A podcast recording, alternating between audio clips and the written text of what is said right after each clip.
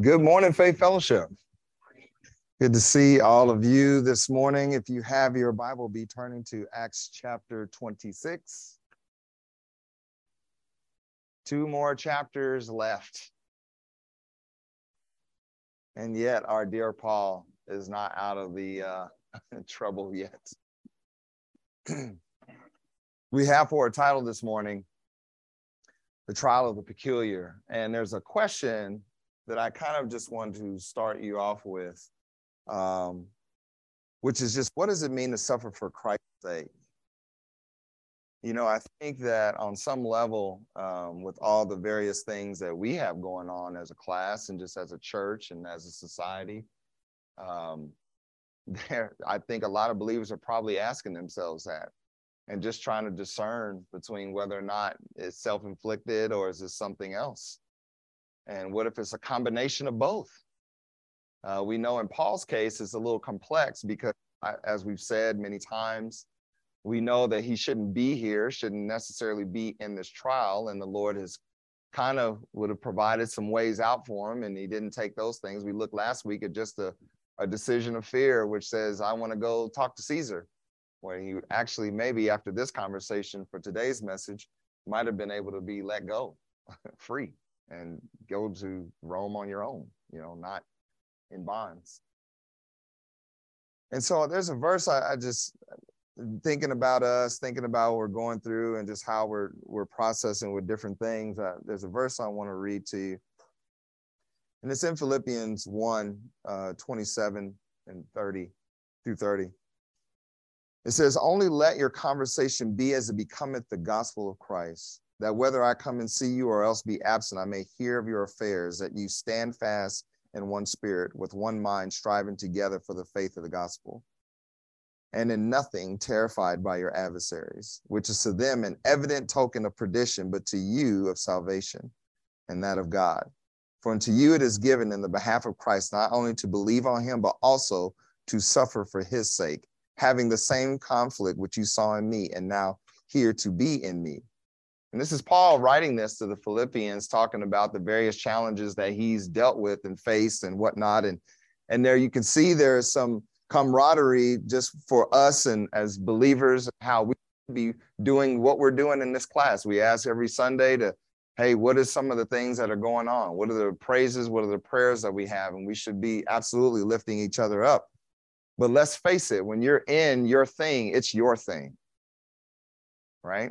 And you can very much kind of just get feel alone in it. I wonder how paul feels in this. He's standing trial. I have had to say i don't know how many times i'm innocent and then explain why.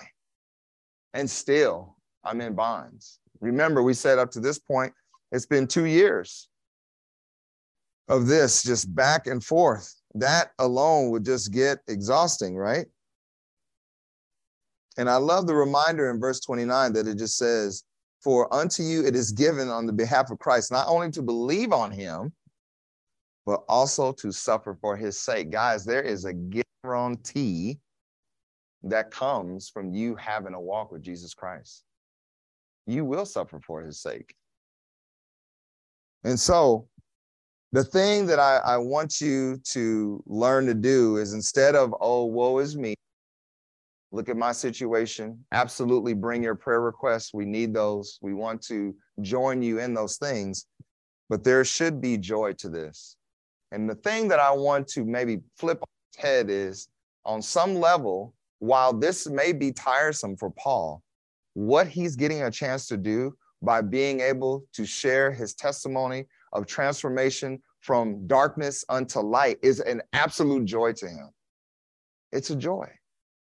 And it's a joy because of the possibility of those listeners being so impacted by it that perhaps they might do the same thing.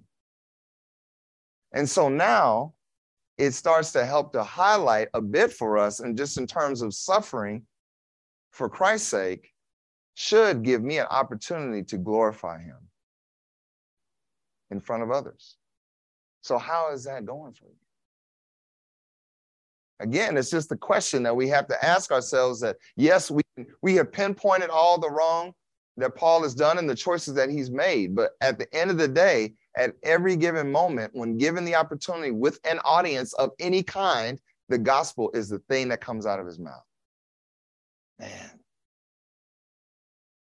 I, that's not true of me. Sometimes it's, oh, whoa, I feel this pain. Right?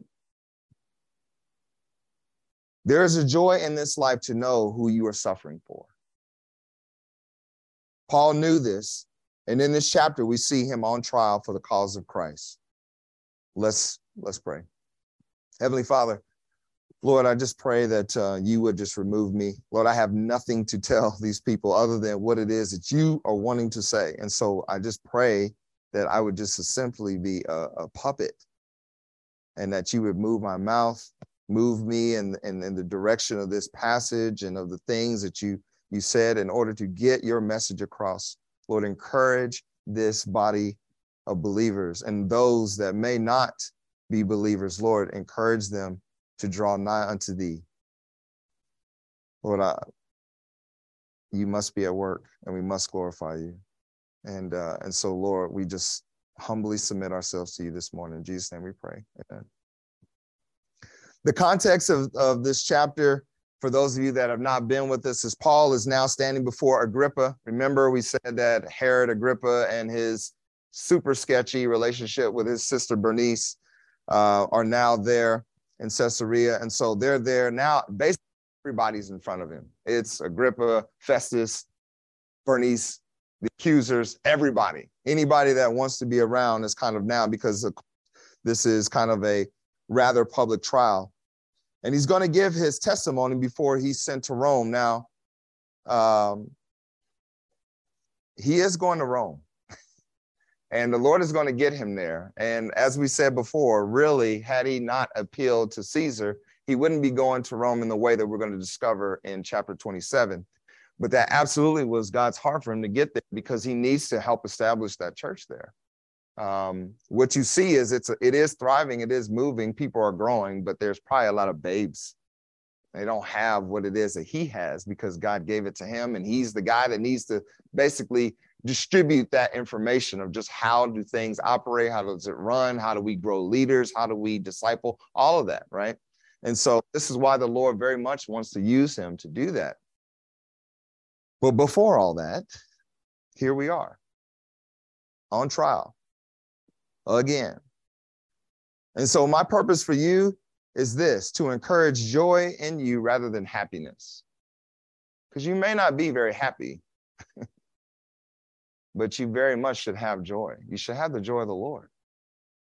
And that's the thing that I, you know, I always like to challenge believers just to kind of address in their own life is when before you just start raining out complaints, we really, you know, complaints come out of the mouth very easily. And you find great listeners for complaints.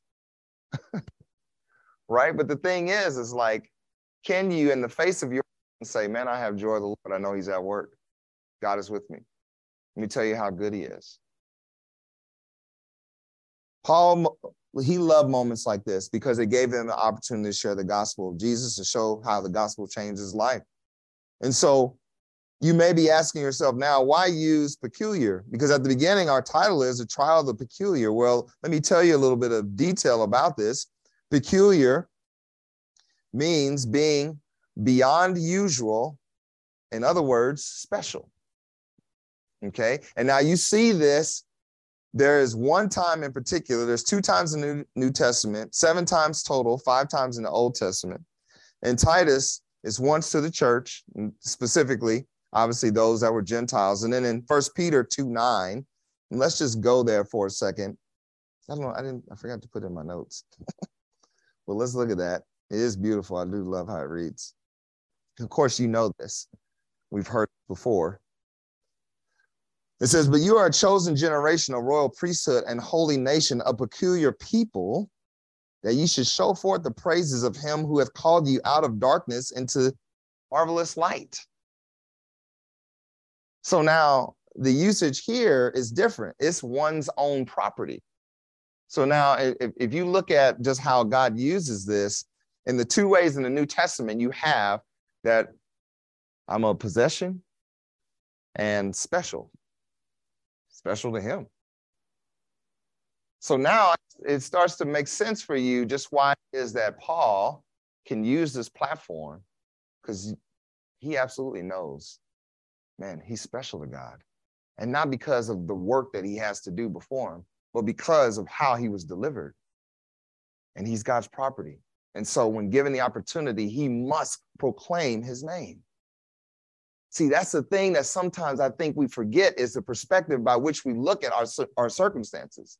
You just feel like you're in them and you're by yourself and God doesn't see you, but you are special to God. If you have been saved by the blood of the Lamb this morning, you have called on the name of Jesus, you are special to him.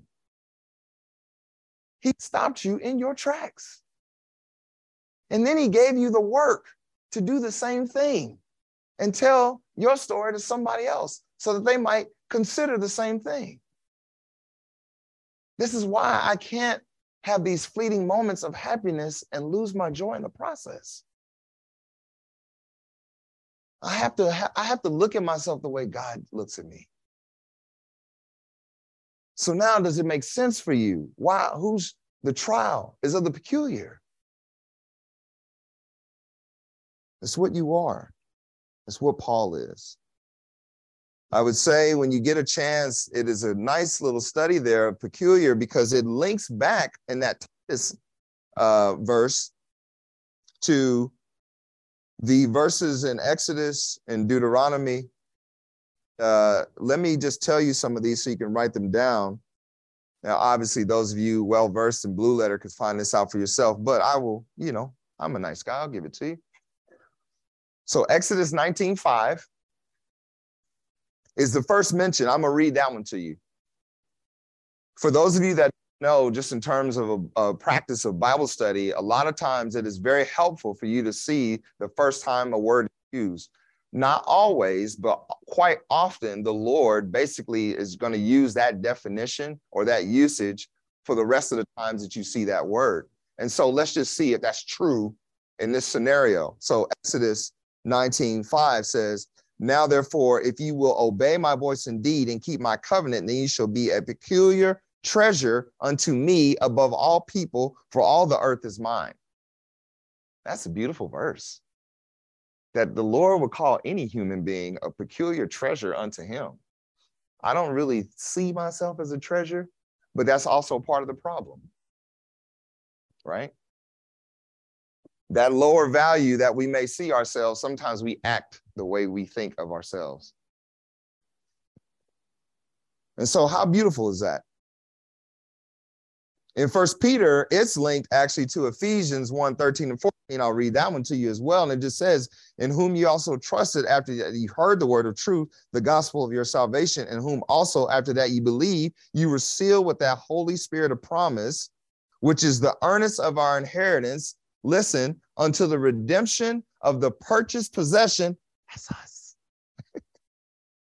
unto the praise of his glory. You belong to somebody no matter what somebody might try to tell you, no, matter the way you feel. I don't belong to anybody. Nobody wants me. Nobody cares. No, you know, I'm just gonna eat some worms. Isn't that how that song kind of goes? right? Nobody loves me. Nobody likes me. I'm just gonna eat some worms. so it's one of those things that I think we need a perspective shift. No longer the viewpoint to be to look down. Only thing you can see is your own feet. Look up. Look up and see the Lord. Look up and see his field. I guarantee you, I promise you, uh, love it, you will find joy in that. And so, what am I getting at? Paul's joy comes from knowing he was special to God and that he belonged to God for the purpose of bringing him glory. And so, if that's his joy, then what's your joy this morning? Do you find joy in that? Is that a fact that you find joy in? Or is it just simply something that now you've just become jaded to the circumstances and just the hardness of life? You know, we're going to face trouble time and time again. It gets very old. And because you're not doing part of it, what happens is you just, sick of this. Church becomes optional. Bible study definitely becomes optional. LFBI was never an option. Discipleship, maybe I'll finish. You see what I'm saying? All of these things just start, and the devil's like, well, hey, go in that corner and stand over there. I'm going to beat you to death and uh, see how that goes. See, the thing is, when we look at this passage, you're like, Dale, we haven't even looked at it. Yes, I'm telling you. So now let me tell you what to look for. There are five key statements made by Paul during the portion of, of, his, of, of his trial here. And uh, here they are. Okay. Maybe you want to take a photo of that. We're going to dive into that. We're going to look at that and analyze what it is about this that is so special. Guys, I'm telling you, just you know, obviously looking over this and going through this, and it just challenges the thing. I, I have to change my perspective. I just, I have to do it. God saved me so that I could always have him to look to. Why do I find other things to look at? Why do I do that? And so let's break it down here. We have a lot to read. We're going to cover the whole chapter, so we're not going to read it all in one chunk. We'll read it as we come to it. And so let's read these first three verses just to get a perspective on what it is that we're saying, and then we'll go through the rest of it. Then Agrippa said unto Paul, Thou art permitted to speak for thyself. Remember, this is something that Festus wanted um, Agrippa to do is to weigh in. He is more better versed, excuse me, on Jewish custom. Uh, he has a better understanding of uh, Old Testament um, uh, prophecy and even believes the prophets. So now, something to this to mention to. Verse one, then Agrippa said to Paul, Thou art permitted to speak for thyself. Then Paul stretched forth the, the hand and answered for himself. I think myself happy, King Agrippa, because I shall answer for myself this day before thee, touching all the things whereof I am accused of the Jews, especially. Now, don't miss this. This is a critical verse especially because I know thee to be an expert in all customs and questions which are among the Jews, which I beseech thee to hear me patiently. Now, I want you to take note right here, and just a little thing that I wrote for myself here is for us in, in terms of sharing our testimony.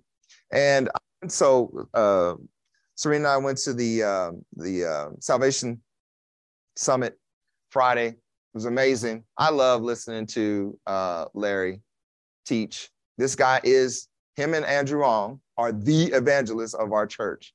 I don't think anybody do, does it any better than either one of those guys. Just I've overheard them, watched them, the comfortability that they have with it. And so if they are going to teach on how to evangelize, you want to watch it. You want to listen, you want to tune in. Okay. And did that, one of the things that he had mentioned about a testimony was that you want to tailor your whatever you're going to say to them. Right. And so that means that you would have to either listen intently or you would have to know previously. What Paul just said for us in listening and reading this is that essentially he knows King Agrippa's background enough to know what I'm about to say I'm tailoring so that it hits your heart, brother. Hear me patiently. See, I can't I can't even think to share the gospel tailored to somebody or to even share the gospel I don't have joy. All I'm going to do is tell you what my complaint is. Here I am again, sick of this. Why am I in bonds? You know I should be free. We're not wasting a whole lot of time with that. What he's saying is, hear me patiently. I want to be able to tell you something that will evoke change in you. Man, it's a great lesson to learn. It takes the focus off of self and back to the Lord. This is just simply him being like, Lord, okay, use me. No, the audience I have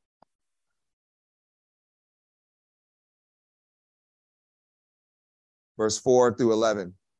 My manner of life from my youth, which was at the first among my own nation at Jerusalem, know all the Jews, which knew me from the beginning, if they would testify that after the most straightest sect of our religion, I lived a Pharisee.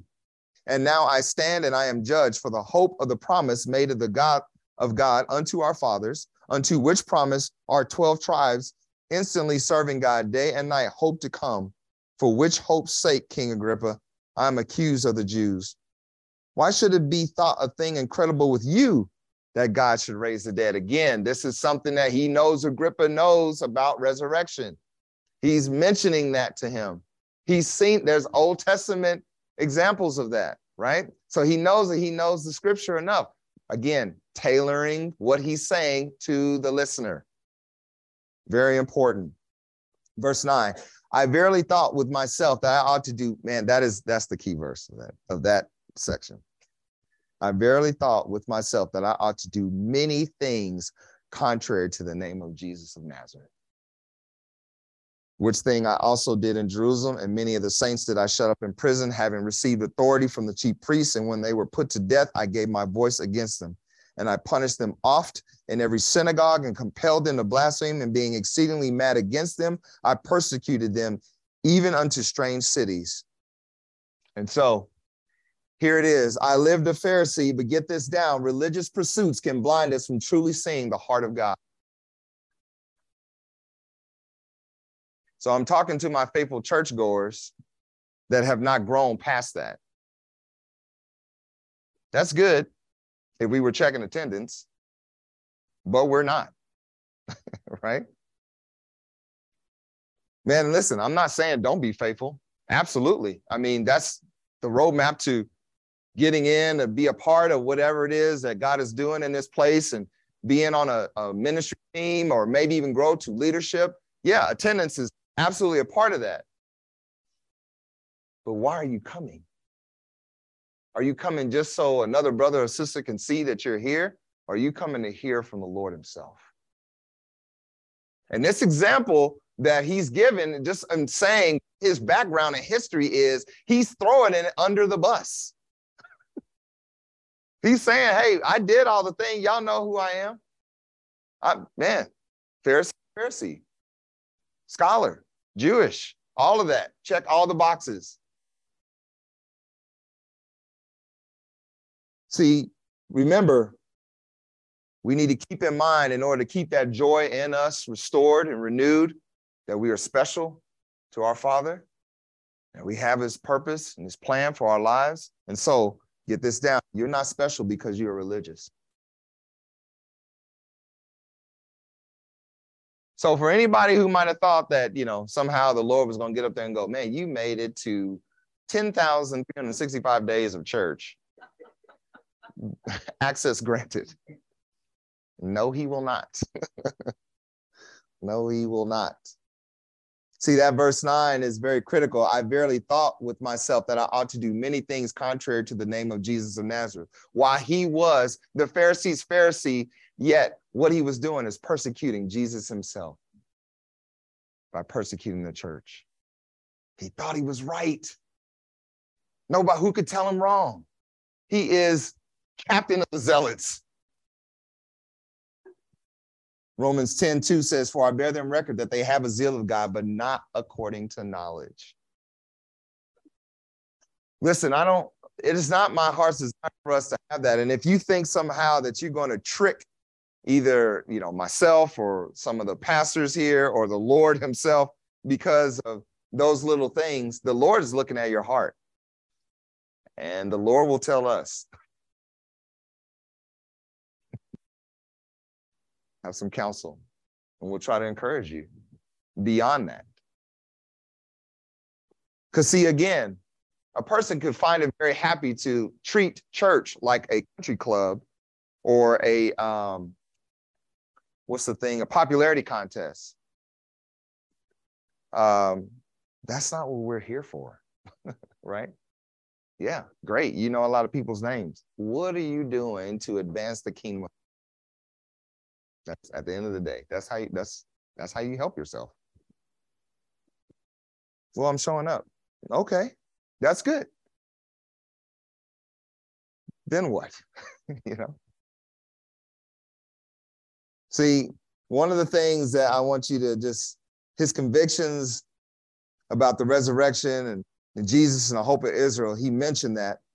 And just very quickly, it is also just window into, again, the whole idea that God's not done with Israel. At this point, him saying of these tribes, things are scattered and in a disarray, all like to no end. And so he just proclaimed something very um, prophetic in a sense by the fact that he believes in Jesus. So he automatically believes in what that is going to work out into, which is a restored Israel, and that it will be as we know the Lord's intention, and for particular with the apostles and having those judge over, you know, preside over over uh, Israel.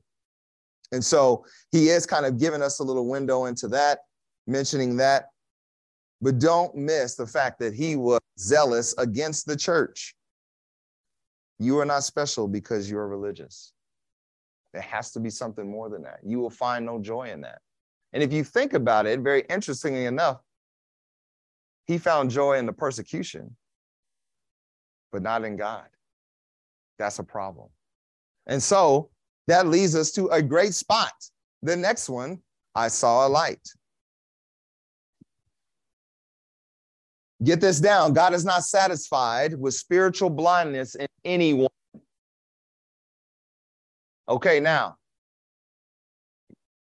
I don't want you to think of that loved one that you wish had the gospel. I want you to think of that person that you're like, I kind of wish went to hell because you get on my nerves. And maybe you have some other colorful words that you use when describing that individual because they are terrible. But let me just be absolutely clear to you of what Paul says of himself. Okay? Chief of all sinners. That the Lord, in all of his goodness, would even allow Paul to see the light is tremendous. See, listen, uh, for those of you that are believers in here, you don't get to pick and choose of who it is that you're going to share the gospel with. Okay, just everybody needs it. Everybody needs it. And as as the sphere and space in which you move and that you get into, you absolutely want to try to use that for his glory. Don't let that boss that is the worst, and this it would be easy on boss. You already think ill of them because of how they treat you. They're in management over you, and they're awful. I kind of don't want you to have the gospel because I don't you brother or sister. and you think, man, we're laughing, but I'm telling you, you thought it. I have. I can, I, there's a, a face just popped in my head right as I said that. And it wasn't until I got victory really with that individual, with this guy in Ironwork, is when I just started to see him as the Lord saw him, which is a soul that very desperately needed him.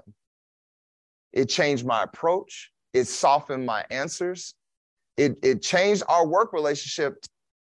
Point, I would, what he would say. I would say we were almost friends. my God. It can happen. It can happen. Check perspective. So get this down also. We are special enough for God to reveal himself. You have to understand that the Lord could have just kept everybody in the dark and just said, well, delete and he would have been just. That's the thing. If he just had, if he just said, I'm gonna just clean the slate with all of humanity, just ball this up like a Coke can and throw it in a bin somewhere, he would have been just. That's not what he did. So where's your joy, believer? Are you glad about that or not? I know you got to go to work tomorrow, but you're saved. See, verse 13 is critical. At midday, O king, I saw in the way a light from heaven above the brightness of the sun shining round about me and them which journeyed with me. See, Second Corinthians 4 6 says this For God, who commanded the light to shine out of darkness, has shined in our hearts to give the light of the knowledge of the glory of God in the face of Jesus Christ. It didn't matter that he was a Jew, a scholar, a Pharisee. Paul lived in spiritual darkness, and that was not okay with God. So he stopped him in his tracks. How did he meet you? What did he stop you from doing? Well, I can remember when I got saved. It was a pretty, I, you know, I just came to play basketball. It's my, my going to play basketball in the KCBT horrible courts with carpet. Whose idea that was? Terrible idea, right? Terrible. Carpet and basketball. That's we just waiting to pull Achilles and all kind of hamstrings, all that, right? and so I go in there, Pastor Jim Lee, get the gospel, and it and it just it was so clear. I had been in church my whole life, and it just made all the sense in the world. I'm like, yeah, man, yeah. Have any any questions? I believe all of that. And he was like, okay, well, let yeah, let me show you this. Look at this. You believe that he died, was buried, and resurrected? I said, absolutely. He was like, well, man, let's get going here. And so, man, we, you know, we did a thing. We said prayers and we just, I, he asked me again. I said, I know now that I will spend eternity with my Lord and Savior. Then I went to go play basketball. And the Lord saved my hamstrings, my Achilles. See, God opened his spiritual eyes. Man, yes, he had zeal. Uh, and let's, let's be honest. Um, he knew how Paul was going to be wired. That the Lord just flipped for his own purpose. So he just used the fact that the cat was zealous already, like, hey man, let me just tell you the truth, because I know this kind of person, you're gonna take off running. And he did, right? He did. The next one, I heard a voice. Get this down. Knowing God will include knowing his word. I heard a voice 14 through 18. Says this, and when we were fallen to the earth, I heard a voice speaking unto me and saying in the Hebrew tongue, Saul, Saul, why persecutest thou me? It is hard for thee to kick against the pricks. And I said, Who art thou, Lord? And he said, I am Jesus, whom thou persecutest. But rise and stand upon thy feet, for I have appeared unto thee for this purpose to make thee a minister and a witness both of these things which thou hast seen and of those things in, in the which I will appear unto thee, delivering thee from the people and from the Gentiles unto whom now I send thee. I love it. to open their eyes. Why are you doing this? To open their eyes. Man, just the fact that he said that so soon, he set Paul's feet in the right direction immediately. What we like to do with salvation is just hide, it, bottle it, keep it. Don't touch me, don't talk to me. I'm over here. The Lord is saying to open their eyes. I open your eyes so that you can open their eyes and turn them from darkness to light, from the power of sin unto God, that they may receive forgiveness of sins and inheritance among them, which are sanctified by faith that is in me. And so your key verse there is, is 16, but I want you to take note of Ephesians 3 7 that says, Whereof I was made a minister according to the gift of the grace of God given unto by the effectual working of his power unto me who am less than the least of all saints is this grace given that I should preach among the Gentiles the unsearchable riches of Christ Man, despite what Paul had done, God spoke to him. Despite that. And don't you hear when he's writing that in Ephesians, gratitude for what it is that God had given him? So let me ask you this when you are tired from a difficult day on Monday and Tuesday, and it's time to come to prayer, are you grateful that you have a place to come and be corporately with the body, lifting up prayers for the lost, See, because when you got saved, you didn't you didn't have access like that. Yeah, you could come, but you're not really a part of it. You just now that you saved, you are a part of it. Your prayers matter on mission fields you will never step foot on. It matters because God said, I'm here. Stop what you're doing.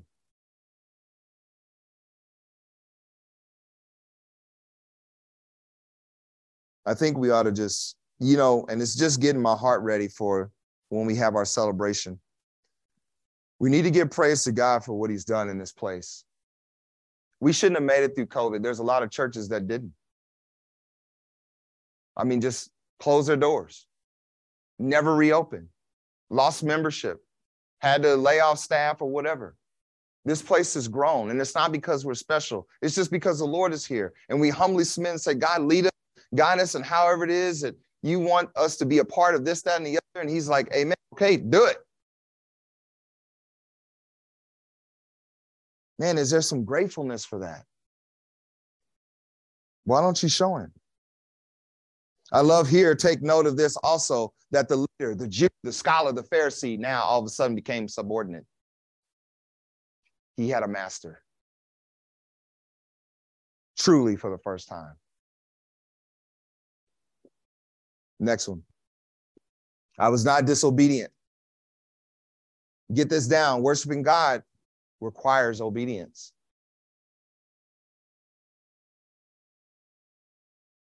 Worshiping God requires obedience. You need to know this. It is special to be allowed to do the work of God. Verse 20 is our key verse there. 19 and 21. Whereupon, O King Agrippa, I was not disobedient to the heavenly vision, but showed first unto them of Damascus and at Jerusalem and throughout all the coasts of Judea and then to the Gentiles that they should repent and turn to God and do works meet for repentance. For these causes the Jews caught me in the temple and went about to kill me. See, Isaiah 50 and 5 says, The Lord God hath opened mine ear, and I was not rebellious, neither turned away back. Man, I, it's humbling. Because I think about at the judgment seat of Christ, uh, will I be able to say that? Now, listen, tremble that you thought it. But what did you do with? Did they turn into actions that meant you turned away? See, this is why it's difficult to find joy and you're always looking for happiness. And oftentimes, a lot of times when believers are happy, they serve the most intently. But what what I would I think would be better for us to do is to just to find joy and just to be in the middle. And when it's difficult, it's fine. And when it's great, it's fine.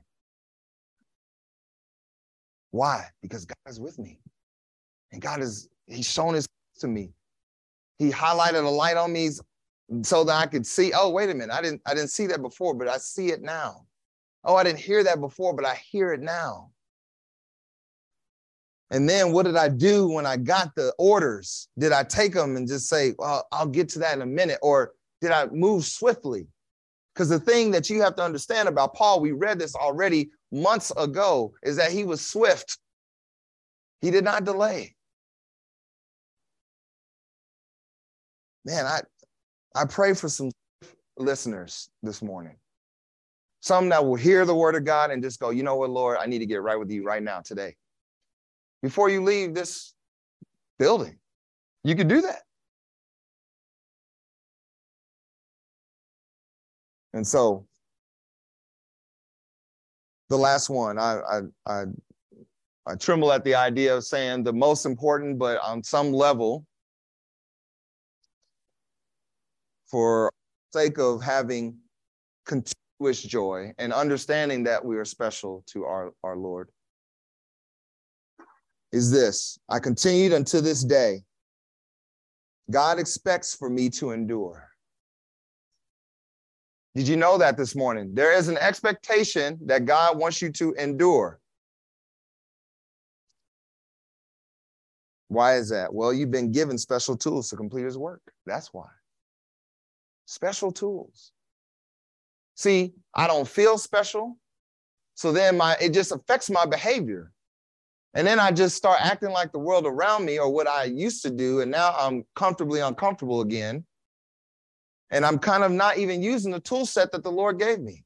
I don't use the counsel here from the church. I don't use his word. I don't tap into the Holy Spirit whatsoever. I just grieve it, quench it as much as I possibly can. Maybe so much so, I'm not even aware that I'm doing it. Because now what's starting to happen is my conscience is getting seared. That is a dangerous place, Bible study that we're in Romans.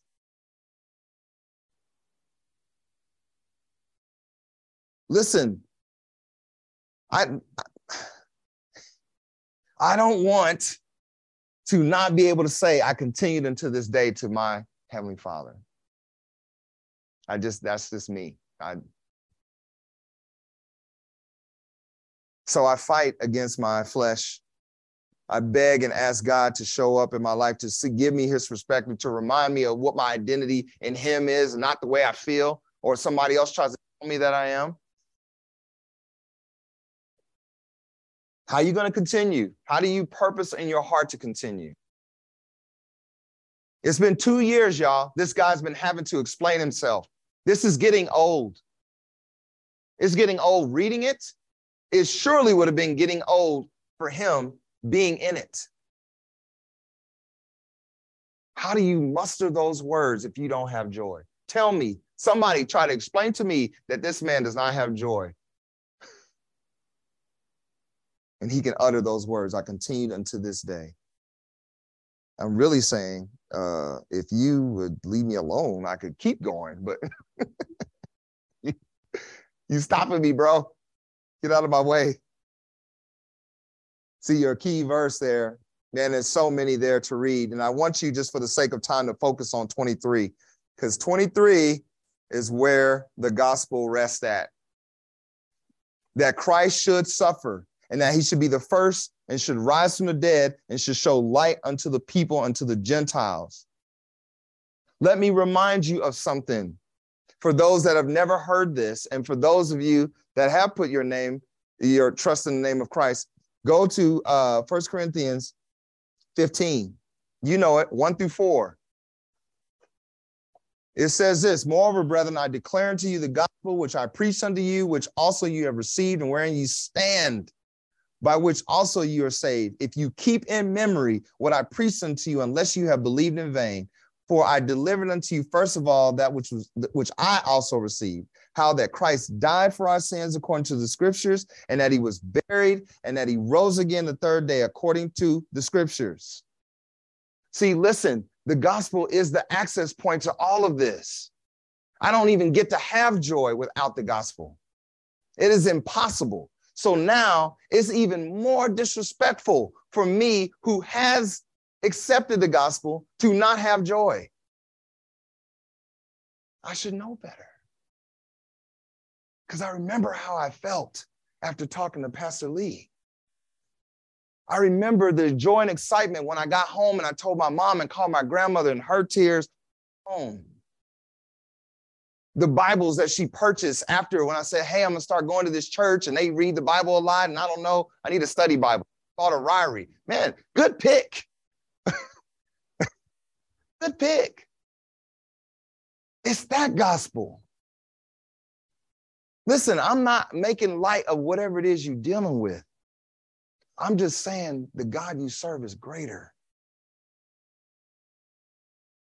And it is in your best interest to find that joy that Calvary gave you. And if you don't have it, well, then absolutely you should talk to me. Talk to Pastor James. Talk to whoever brought you. But you need to talk to the Lord. And we need to go through these details of the gospel because, guys, that's it. He died, he was buried, and he rose again. And right now, he is seated in heavenly places on his throne. I don't serve a dead God, a living God, by which is able to hold my joy in his hands. So perhaps it is that you need to meet with him. So, my conclusion to you is this you are special to God, you belong to God, you will suffer for God. Let this be a joy to you. Let's pray. Heavenly Father, Lord, I pray that uh, we would just consider this and just again, thank you for Paul's example. Despite whatever missteps, the man was faithful to the message. And so, Father, I pray that we would do the same. Lord, forgive us if we haven't been, if we've been sidetracked or distracted or just, just sad, unexplainably sad, unfocused, feeling as if you have not left us with a purpose and a ministry. And so, Father, would you help us to get back on track by having your perspective? Lord, we need to be reminded of how you feel about us, how you think about us. Lord, I pray that this passage just highlighted that, man, somebody who thought he was right with you, Lord, you stopped him in his tracks and said, No, here I am. Lord, thank you for those of us that have made that choice, that you did that same thing for us. I pray that we would live in joy and that we would encourage those that have not yet made that decision, that Lord, that they would meet you today at Calvary. In Jesus' name we pray. Amen.